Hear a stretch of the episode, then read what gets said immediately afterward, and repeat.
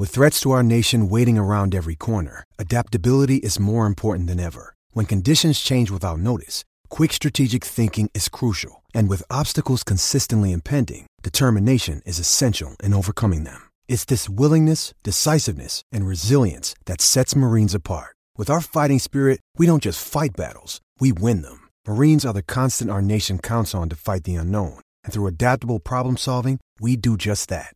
Learn more at marines.com.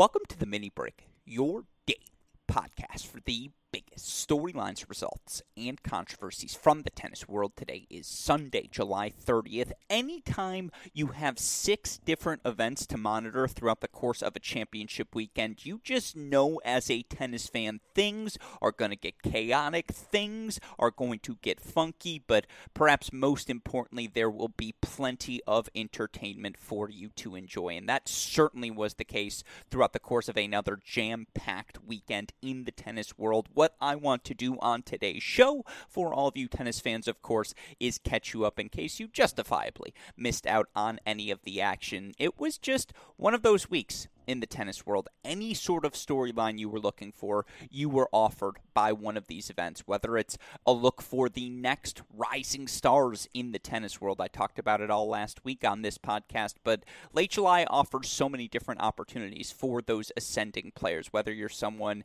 16, 17, 18, 19 years old, either A, being offered a wild card into a home event, or B, you're a player, you know, somewhere sandwiched between 75 and even 150 in the rankings, you're just going to have opportunities to, at the very least, get into qualifying, if not get into the main draw of these tour level events. And of course, this past week we saw so many young players capitalize on those opportunities, whether it's Arthur Fils, Luca Van Assche in Hamburg, obviously what Noha Noma Akugue did in Hamburg to see what Dino Prizmic, the 2023 Junior French Open champion, 17 year old, reached his first quarterfinal in Croatia.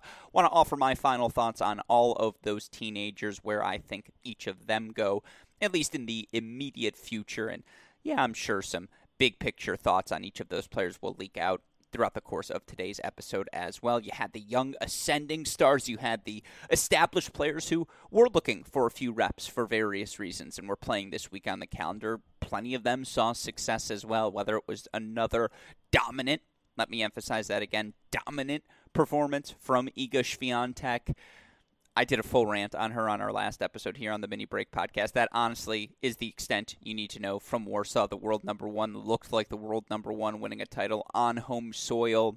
Whether it was Alex Zverev, who obviously the biggest story surrounding Zverev right now is the fact that he does face a second credible allegation of assault. And while he earns the right of presumption of innocence until proven guilty, and if the ATP Tour is going to continue to allow him to play, then we have to acknowledge that the healthier Alex Zverev becomes, the more he looks like the top 10 player he has been throughout the course of his career. That was certainly the case over the past week in Hamburg. And look, the draw really opened up for Zverev, but he took advantage of it. And as I alluded to last week, and not to get too far ahead of myself, I think the takeaway coming out of Hamburg is I will be more surprised than not if Zverev is going to be continued to allow to uh, if they're going to continue to allow Alex Zverev to play. Excuse me, he looks like a top ten player again. I can explain what I mean on today's show as we look at that action in Hamburg, Taylor Fritz in Atlanta, the rise of the players with college tennis ties. It's becoming mainstream, folks.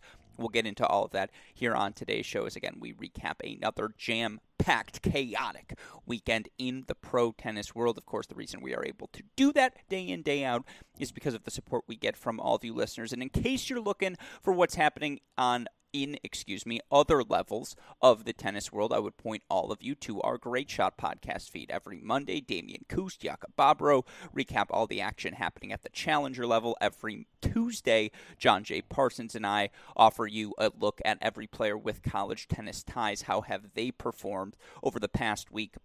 On the Pro Tour. We have all of that content, some really fun plans for the Great Shot podcast this week as well. So make sure if you aren't already, like, rate, subscribe, review, share with your friends. Do that with the Cracked Interviews podcast feed as well. Do it with the Breakpoint Show, all of our shows here at Cracked Racquets, just to make sure you don't miss out on anything happening in the tennis world. Of course, a shout out to our dear friends at Tennis Point for their support of this podcast. Look, it's quickly turning towards August, and before you know it, it'll be September. You'll either be back in school or maybe where you live, the weather just won't be as delightful as it is right now. The point is, now's your time to squeeze in some personal time out on court, some time to work on your tennis game. You don't want to be out there in the wrong gear. You want to make sure you have the right racket, you have the right shoes, you want to be comfortable in the right clothing as well. You can find all of those things at the best prices, the latest gear available with our friends at Tennis Point. Go to tennis-point.com today. Use our promo code CR15 at checkout to let them know we sent you there. Tennis-point.com. The promo code is CR15. All right, where to begin? I would say probably the ATP 5. I mean, I would say, I suppose I get to pick. I'm starting in Hamburg. All right, everyone, we'll start with the ATP WTA action because I think that was the perfect nexus of sort of every storyline we were looking for as tennis fans. You saw shades of it in these two Hamburg events. Look, let's start on the men's side. And again, Alex Zverev faces credible allegations of assault in his home country of Germany. It's his former girlfriend, whom he had a child with, who I believe these accusations came back in 2021. They're now formally going through the German police and court proceedings. Alex has pleaded not guilty, and again, the presumption of innocence certainly belongs to him. And that doesn't mean, though, that it's not uncomfortable for us as tennis fans to watch him play, particularly those who are aware of those allegations, to watch so many people receive him so positively, to just see again social media graphics go out celebrating his victory. It doesn't feel like now is the appropriate time to be celebrating anything Alex Zverev is doing, at least amplifying it that much more. That said, of course, again, if the tour is going to continue to allow him to play, there is not a doubt in my mind that Alex Zverev will end this 2023 season back inside the top 10. You look for Zverev now in winning this title in Hamburg. It's his 20th title of his career, I believe, according to my friend uh, at Anna K underscore forever or Oleg. I apologize for not knowing the actual person behind what is one of my favorite Twitter accounts. They uh, Oleg tweeted out a graphic earlier today listing the total number of players who have won 20 plus titles since 1970. It's a list of 20 players. That's the entire list. And obviously, a lot of the names are names you would expect. And in fact, we can list them quickly. This is the list of 20 Alex Zverev is now a part of. Federer, Djokovic, Nadal, Sampras, Agassi, Murray, Chang, Raonic, Hewitt, Ferrer, Kafelnikov, Courier, Ivanisevic, Del Potro, Davydenko, Kuerten, Medvedev, Moya, Cilic, Zverev. I would say of that list, of those 20, Ferrer is always an interesting argument as it relates to the Hall of Fame. I think it's very unlikely that Nikolai Davydenko ends up in the Hall of Fame, but you know, again, Medvedev's getting in when his career is done. Cilic will be a fascinating test case. Three major finals, one major title, 20 titles to his name. And again, he is the one guy of his generation who breaks through. You feel like there might be a place for him in the Hall of Fame on that argument alone. But man, Zverev's done everything but the slam, right? He's racked up every other accolade. And in winning this title in Hamburg, his first title since obviously injuring his ankle at the French Open last season, you could see how much this one meant to him. You could see what it meant for him to win this tournament in particular in Germany, uh, his home country now.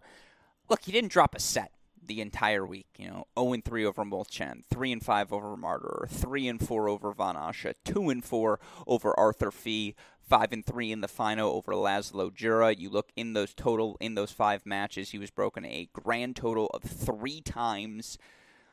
I've said it before, I said it again. If you are uh, shout out to now Philadelphia 76ers GM Daryl Morey, if you were to make the Daryl Morey I forget who the Oakland A's GM was who came up with uh, who the book Moneyball was written about, but wow, Alec, I used to know that off the top of my head. Who is Moneyball about? Come on, you're better than that. We'll go to our IT people. Billy Beane, duh. Shout out to Google.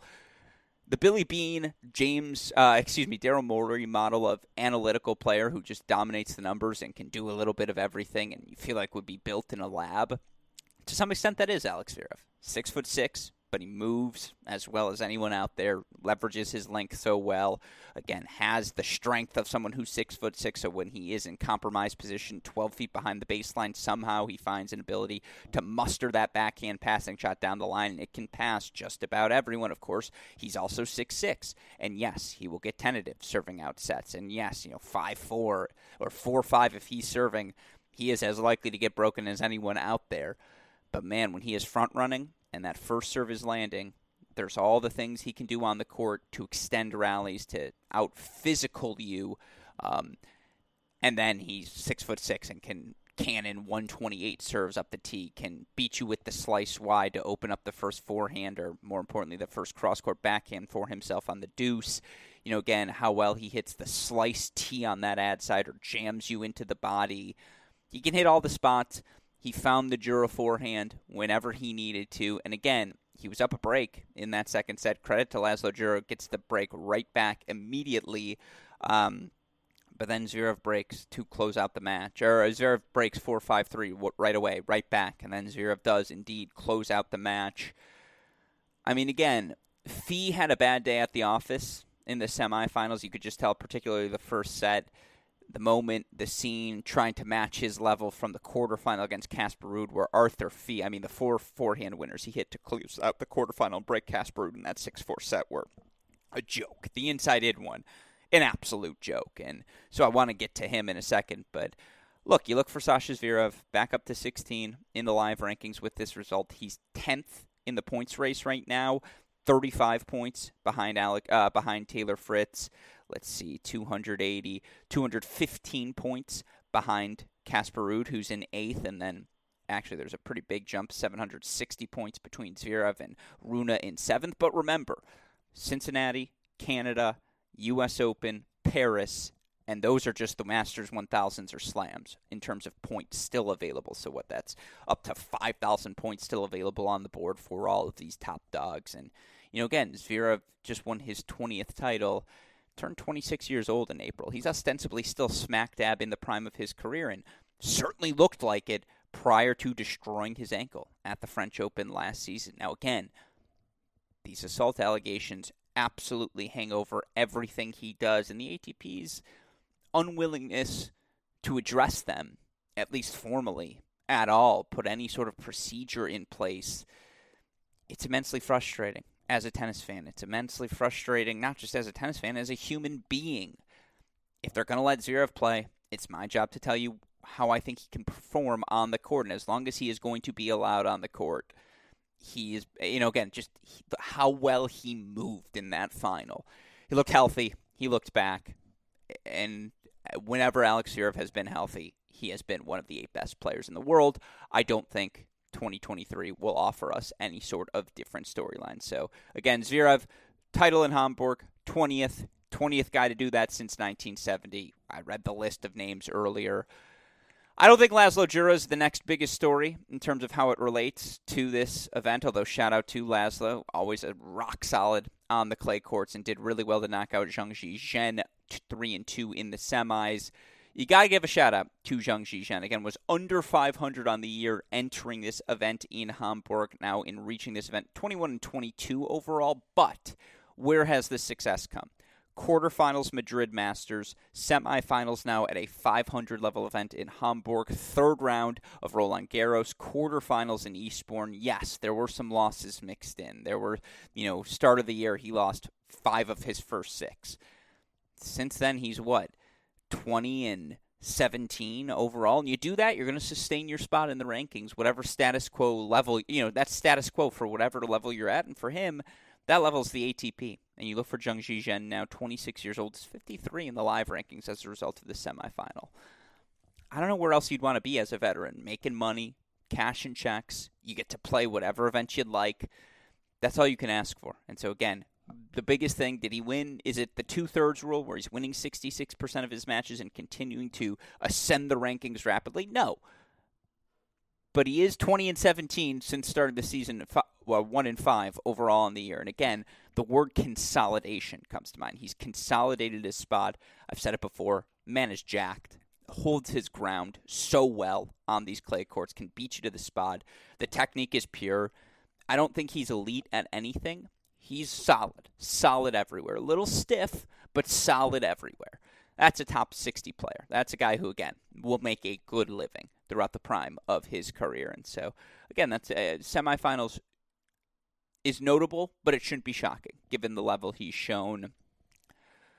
I mean, last uh, you know, Djere beats Musetti five and three in the quarters. I went in a big Musetti rant last time, so you can go listen to that. Why I think he's maybe the most underrated player inside the top twenty right now. That was on Friday or Thursday show. I forget what day it was. Uh, by the way, we had some technical difficulties over the weekend. There were podcasts recorded, but I don't know what happened to my microphone. So I apologize. Microphone fixed. We're ready to rock and roll throughout the course of this week. Let's quickly offer some final thoughts on Fils, on Van Assche, because again, the French resurgence, and by the way, the most impressive French resurgence this year might not be Fils or Van Assche. It might be Ugo Humbert, who was as low as 157 in the world a year ago and is now back into the top 40. Really hard to jump 110 ranking spots, particularly from that range, the challenger slam quali range, all the way back into the top 40 in the thick of the mix it's a credit to Ugo Humbert, who we'll talk about in a moment. But again, I know I've been hyping them up. Perhaps now you'll believe me now that you've all seen it in, a, in on a bigger stage.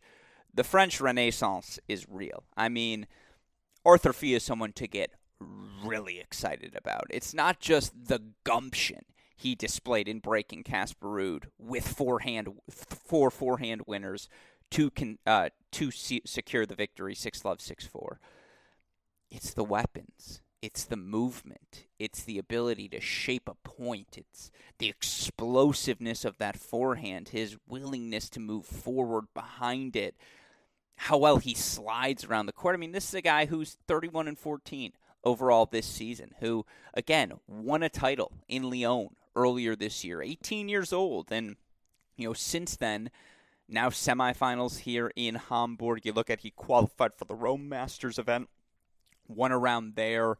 Semifinals, indoor hard courts, Montpellier, Marseille earlier this year. Qualified in Den Bosch, lost to Mannarino first round. No shame in that loss. Lost first round to Davidovich Fokina at Wimbledon.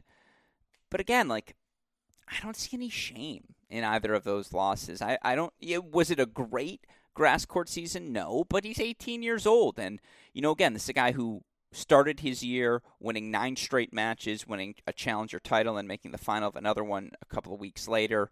Again, semifinals at two ATP Tour level events, indoor hard courts, semifinals at both. Wins a title, 250 on clay the week before the French Open. Now semifinals is 500 in Hamburg. Gets his first top 10 victory over Casper Ruud.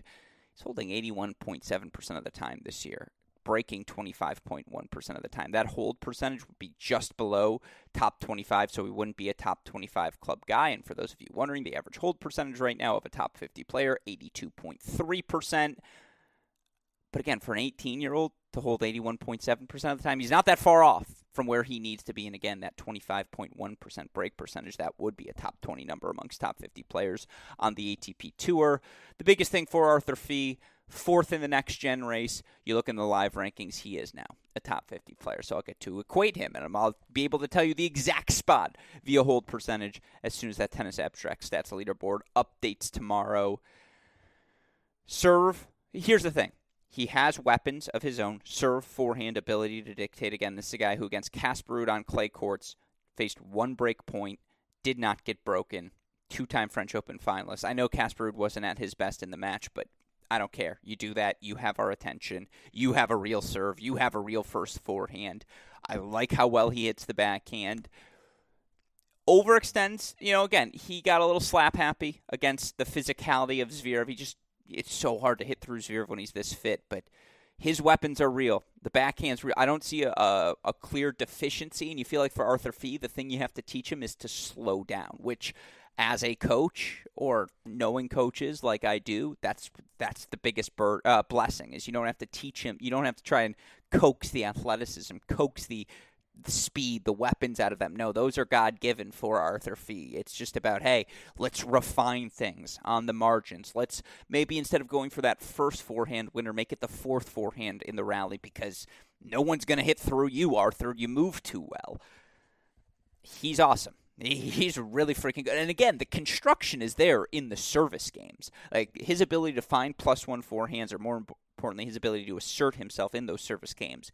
That skill set is already there you see the ability to overwhelm on the on the return of serve. It's just again, it's it's picking the spots better, as every pro needs to. As they eh, the mistakes Arthur Fils makes are the mistakes of an 18 year old, and that is the highest compliment I can offer him. Is like that's the only thing is he needs to turn 19, he needs to turn 20, get two more years of repetitions against tour level competition, by that time, again, top 20, top 15, it's the real deal.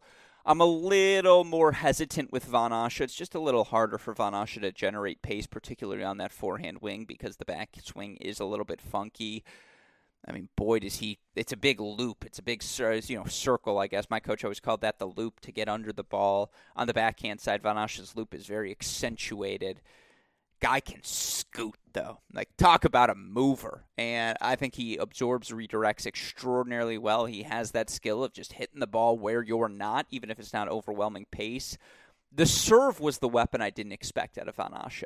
Not only does he hit his spots well, he can dial it up. 120, 125. I was having this conversation with Tennis Channel commentator, second serve host, former Cal standout, my dear friend Jeff G. Chisover Van Assche can hit like I didn't know we had 120 pop. We both noticed it. That was I had been thinking it as we had watched his match throughout the course of the day. I walked in and saw Chiz there in the booth, and it was in a changeover. He goes, "Yo, did did you know Van Assche had this sort of pace?" And I was like, "That was my I I was coming in to have that conversation with you." And so Van Assche, I don't think he's ever going to be a top 15 guy. I think he can stay in the top 50 for a while with that physicality, which should translate across surfaces. I need to see how his forehand holds up though on, on the slightly quicker hard courts.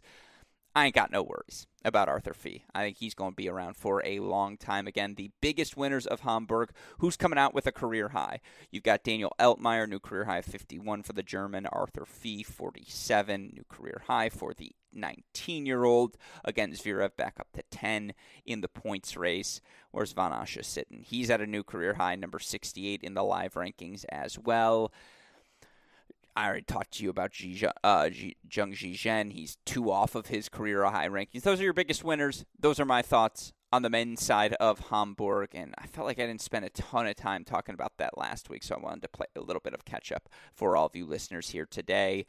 On the women's side of things, look, I did a big Noha Noma Akugue segment last week, but just to put a final bow on it, obviously Noma Akugue exceptional in her straight set victory in the semifinals over Diana Schneider, three and three, and for the wild card to not only reach her first tour level quarterfinal, first tour level semifinal, but first tour level final at this event speaks to how special the 19 year old is. I mean, her ability to scoot around the court, the heaviness of her ball, I love how well she gets outside the ball to generate not just the topspin. Boy, does her ball whip through the court, but get outside the ball to generate angle and just, you know, it feels like you can feel it in the follow through.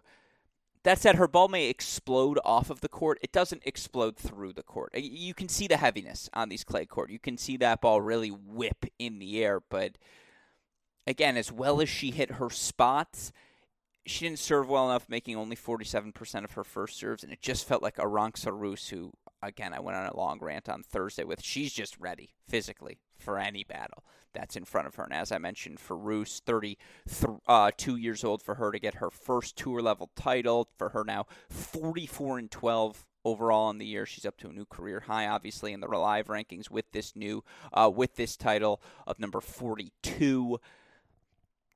I mean, she just you look, you feel like against elite pace for Arantxa Rus, that forehand, particularly on a quicker surface, could be a little bit of trouble for her. That's why, you know, again, she's been playing on the clay court since the start of March and rocking and rolling ever since. She has, what, four of her 12 losses this year came on hard courts, but she's only played a grand total of 12 matches on hard courts this season. So, again, she's 36 and 8 on clay courts, 8 and 4 on hard courts here this year. And again, that's indicative of that forehand is a little bit bigger, pressured by pace. You feel like particularly a good first serve on a hard court. I don't know how she does anything but chip, block back that return of serve on that forehand wing.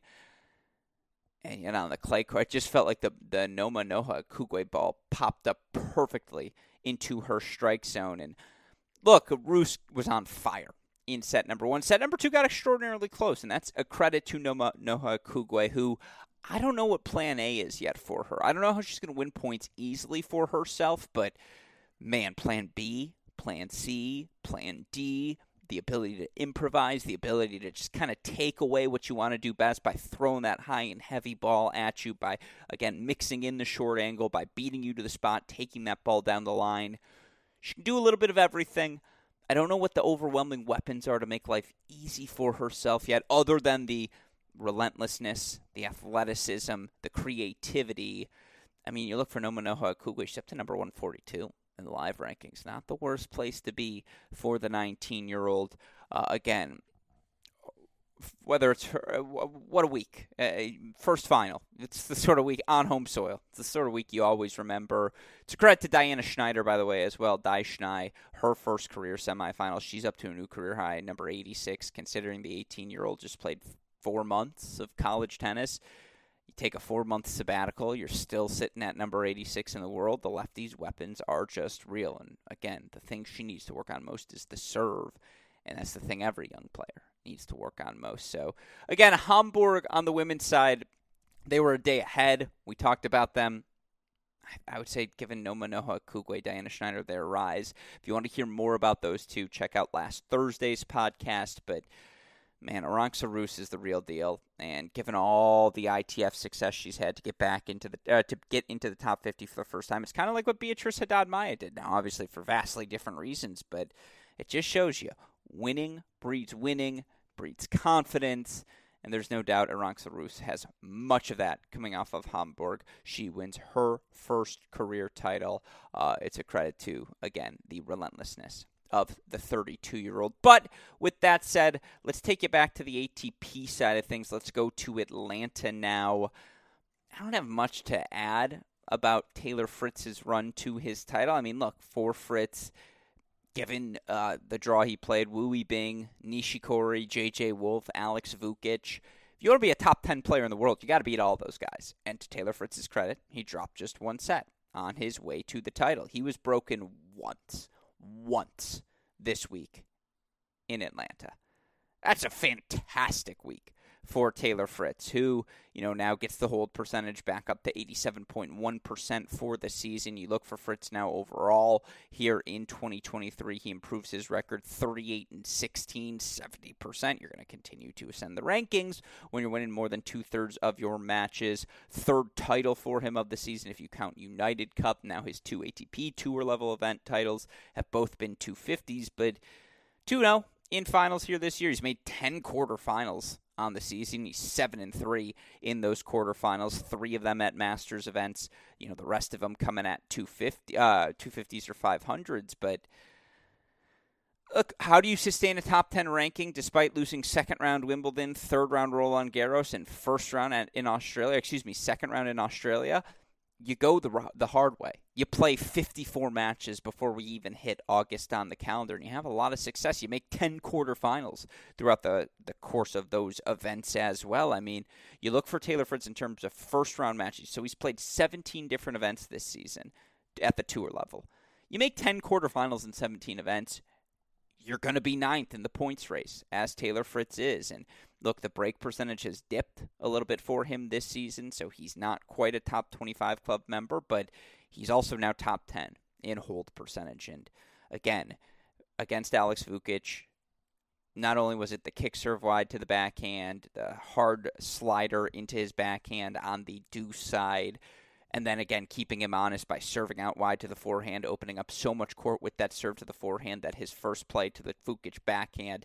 I mean, again, Fritz was not broken. Didn't face a break point in the final against Vukic. Now, credit to Vukic, who fought off two match points of his own, an incredible inside out forehand at 30 40 in his 5 6 service game to fight off the second match point. The first one, just an incredibly physical rally man, the serve, forehand of Vukic were good, but Fritz was just better at everything. He was better at everything against J.J. Wolf. He was not only better, but fitter against Nishikori. And by the way, Fritz is, I continue to say it, I remember 17 year old Fritz. I remember 19 year old Fritz.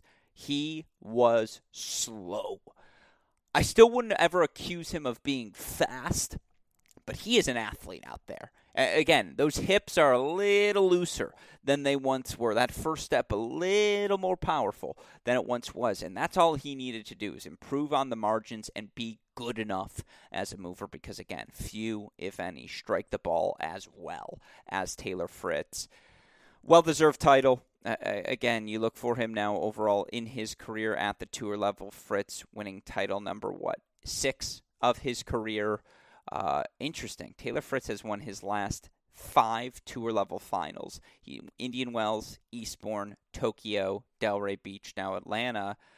I've always th- thought he's been clutch. He's always been able to find the big serves at the big moment. He's always had that it factor about him. And I think you saw that this week. But man, again, credit to the college guys. Half of the quarterfinals Eubanks, Vukic, JJ, uh, Koepfer, all guys with college tennis ties. You look for Alex Vukic, obviously first tour level uh, semifinal and first tour level finals of his career this week with the result the former Illini All American. 27 years old, up to a new career high number 62 in the live rankings. This is a guy who built his way up through a lot of challenger success. He's played 96 matches. He is 60 and 36. 96 matches in his last 52 weeks. That is ridiculous. And you look for him at the challenger level during that time. He's made uh, the finals of five different challengers, one challenger title to his name, nine different challenger quarters. Of course, now he can leverage that success into some ATP level success, where, of course, what has he done this year? He's qualified in Australia, qualified for Indian Wells, qualified for Miami, qualified for Houston. Now, didn't win first round matches at any of those events, but qualified and wins a match at Eastbourne gets in on his ranking and wins a first round match at Wimbledon. Now in on his ranking into the final in Atlanta. Look, he left college at the end of the 2018 season, which was a really good Illinois team I talked about on last week's GSP with John Parsons. It took him five years, but he's into the top 75, and he's going to get to rack up at least what four now main draw, you know, U.S. Open, Australian Open, French Open next year. Probably doesn't have to worry. He'll be in the main draw of all of those events. That's when you know after that things maybe start to get a little bit trickier. But look, Alex Vukic has just put himself in position. This guy went to the University of Illinois. Indoor hard court tennis is where he should play his best. That serve, that forehand, come on now. Now, slow, high bouncing hard court where he has a little more time to move. Again, he's also been excellent on those, but it's a guy who played on indoor hard courts in Champaign for five months for four years, 10 months for four years. Considering he's now top 75, he'll get to play the Antwerps, all those late indoor hard court December, uh, excuse me, October, November events. You know Alex Vukic is going to be playing them, and he's going to get into all of them now as well. He's just where he needs to be. And again, every week it's someone new from the college tennis world. This week it's Vukic. I'm not exactly counting Alex Michelsen since he never played college tennis, but Chris Eubanks casually into another ATP quarterfinal this week in Atlanta. Obviously, Koepfer did the same. It feels like every week we're talking about Emma Navarro in another WTA final. Peyton Stearns reaching a WTA final earlier this year in South America.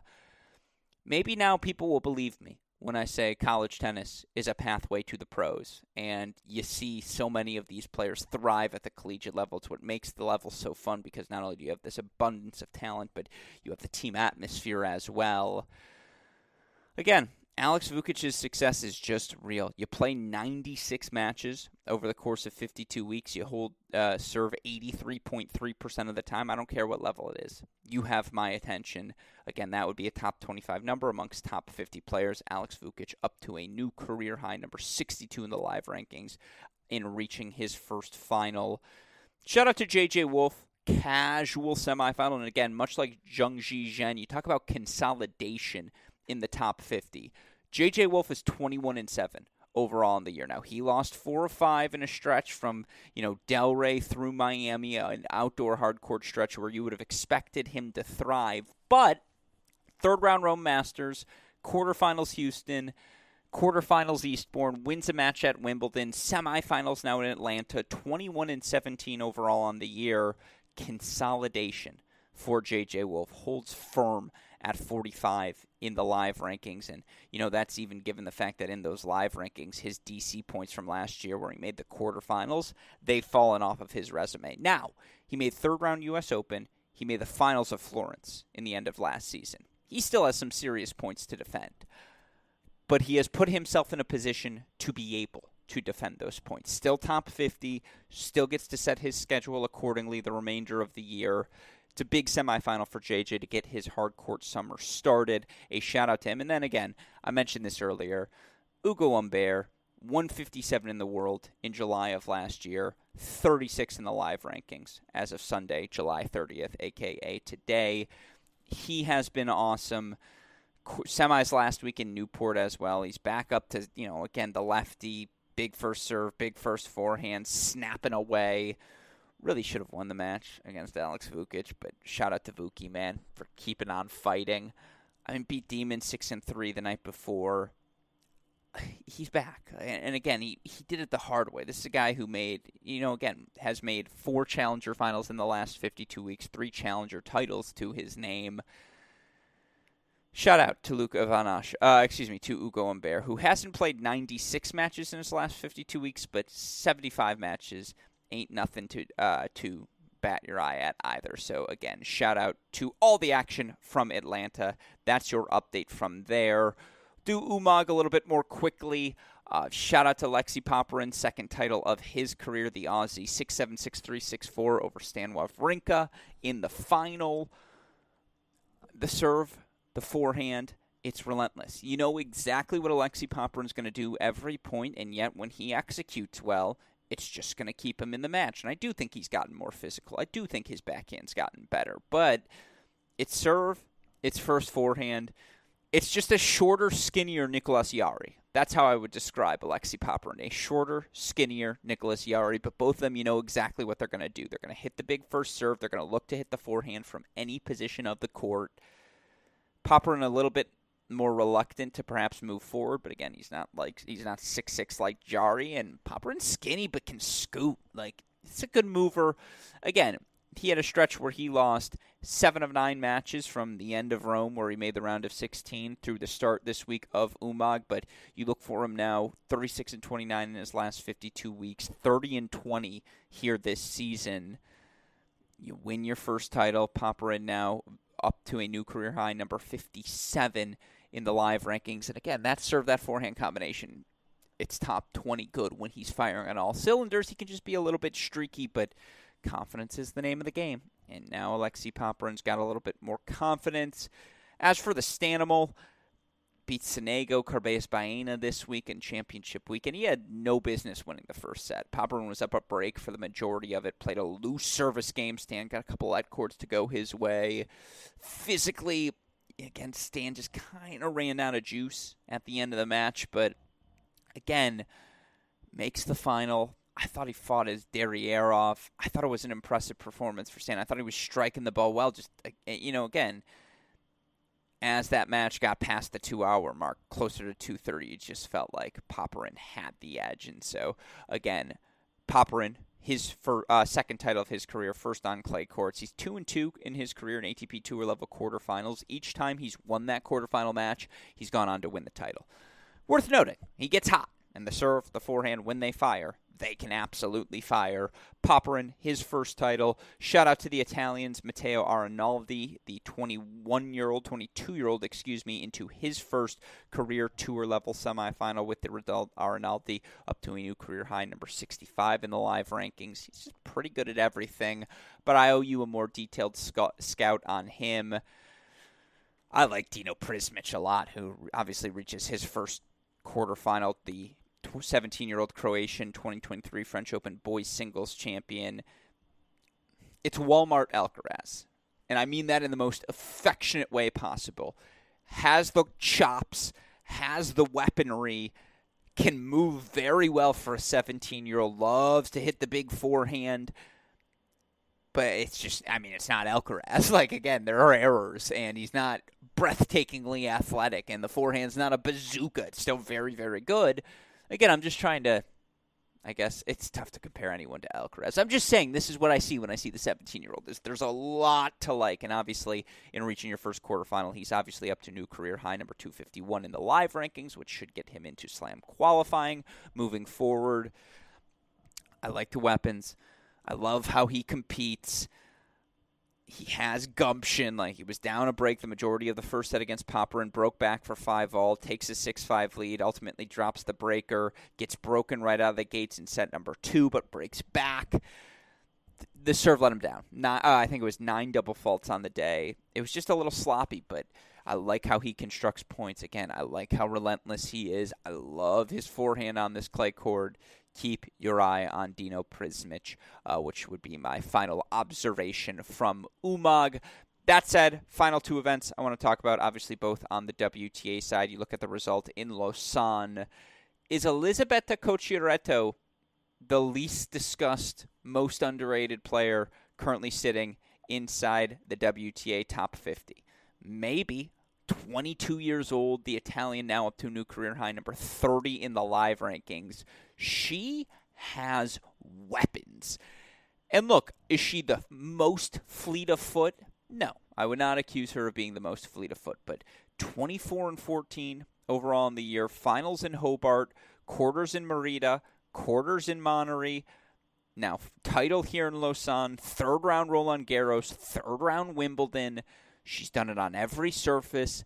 Those weapons translate, and the big thing is she has gotten a lot better as a mover. Like I don't think the movement's an issue for her anymore. She's always had the weapons. She was so disciplined in grinding down Anna Bondar in, in three and a half hours. Comes out the next day, grinds down Clara Burel in two hours forty three minutes. Again, just like as she's shocked, gotten into her twenties, Cocciaretto's just strong. She has weapons. She I'm just impressed. And the serve's not the biggest, and it's very attackable. And I actually really liked what I saw from the 22 year old Clara Burel as well. How well, how fluid she is as an athlete. Her ability to do a little bit of everything, even if she doesn't have elite pace. But man, you just listen to the match times this week for Coach Cocciaretto. Two hours twenty minutes, two hours thirty six minutes, a five and three hour thirty five minute er against Avanesyan, three and a half hours against Anna Bondar, two hours forty three minutes against Clara Burel. Talk about earning it for Elisabetta Cocciaretto's second career tour level title of her career, second tour level title of her career. Let's try that sentence in English again again, I really like how fluid Burel is. It would not shock me to see Clara Burel make a push here, and Clara Burel in reaching this final now, the 22 year old up to a new career high, number 61. So it's not just the French men, the French women making a push this week as well. Did I see a ton? Again, yes, I did. I forgot that that was the semifinal match. Again, Burel was just the better athlete than Diane Parry. Could do more things to absorb, redirect that first forehand of Parry, find the backhand well enough, and be disciplined enough to withstand the slice, the physicality, be honest, and take her down the line. I really like the action in Lausanne. I know I'm only spending two minutes on it here, but if you're going to go watch any of the replays of the WTA Tour level finals, go watch Cocciaretto versus Burel because that match was extraordinarily physical and extraordinarily enjoyable as well. And those are two players. Again, Cocciaretto's 22 years old. She's 30 in the live rankings. We don't talk enough about Elisabetta Cocciaretto. See, uh, shout out to We Don't Talk Enough alert, but seriously, she was excellent this weekend, as was Clara Burel. And again, both of them have just positioned themselves so well now for this home stretch down the season. Uh, again, Burel, your champion. Uh, excuse me, Cocciaretto, your champion over Clara Burel. As for Warsaw, look, with all due respect to Wickmeyer, Siegemund, Tatiana Maria, I would just point all of you go listen to Thursday's opening, where I did a full 10 minute monologue on why we're not appreciating Iga Swiatek enough, how she truly is a once in a generational player, how she has elevated herself into you drop whatever it is you're doing, or you don't drop whatever it is you're doing, but you always make time to watch Iga when she's on court because it's she's that special of a talent and you know, again, now you look for Iga Swiatek and winning this title. I believe it came out that uh, for Swiatek, she's the eighth player, shout out to Opta Ace, eighth player to reach the milestone of 100 matches at the number one world ranking since published in 75, joining a list of Evert, Navratilova, Graf, Seles, Hingis, Henin, Serena. She's 22 years old. She's already on a list with Evert, Navratilova, Graf, Seles, Hingis, and in Serena. She's 87 and 13 after her first 100 matches as the number one player in the world. The exact same record of the last player able to reach the mark of 100 WTA matches as number one Serena Williams. I got in a lot of trouble once upon a time when I tweeted out that I thought Iga was actually on the pathway to being the next Serena Williams, and justifiably so, because to compare anyone to Serena is just uncouth, unkosher, and wrong. And I get that. But statistically, statistically, Iga is special. That's not comparing her to Serena Williams, although 87 and 13 through their first 100 as world number one. Just saying. I'm not comparing the two because it's a different game style. It's it's a different era. Everything is different. But Iga is special. She's once in a generation.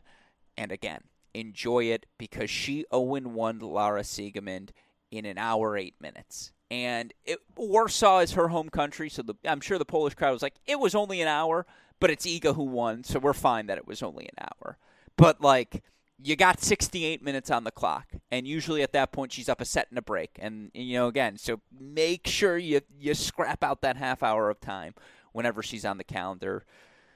As good as it gets. Like again, you know it when you see it, and with Iga Swiatek, you absolutely know it. Appointment viewing, no doubt about it. But with that said, that's your look at everything that happened throughout again what was a chaotic week in the tennis world. Six events in the books. The best news is that the action going to continue to heat up. You look at what we have at the calendar this week ATP 500 level event in Washington, D.C. We, of course, have a 250 in Prague as well on the women's side. On the men's side, you've got that ATP 500 in D.C. as well. You also here this week.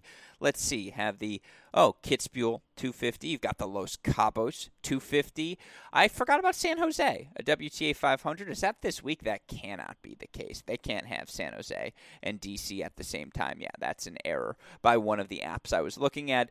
DC, uh, San Jose off the list. DC now on the list. But again, five events, just a casual five events for all of us tennis fans to enjoy. And I'm fortunate enough to be on the call for some of those matches. I will be back on T2, my shift roughly 11 a.m.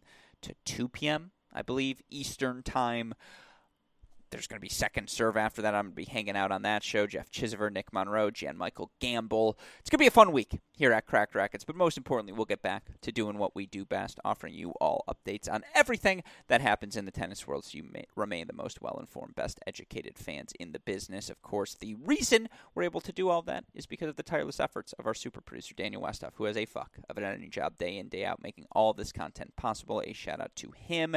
A shout out as well to our dear friends at Tennis Point. Remember, it's tennis-point.com. The promo code is CR15 for all of the latest and greatest products in the tennis world. With all of that said, for our fantastic super producer Daniel Westhoff, our friends at Tennis Point, from all of us here at both Cracked Racquets and the Tennis Channel Podcast Network, I'm your host, Alex Gruskin. You know what we say.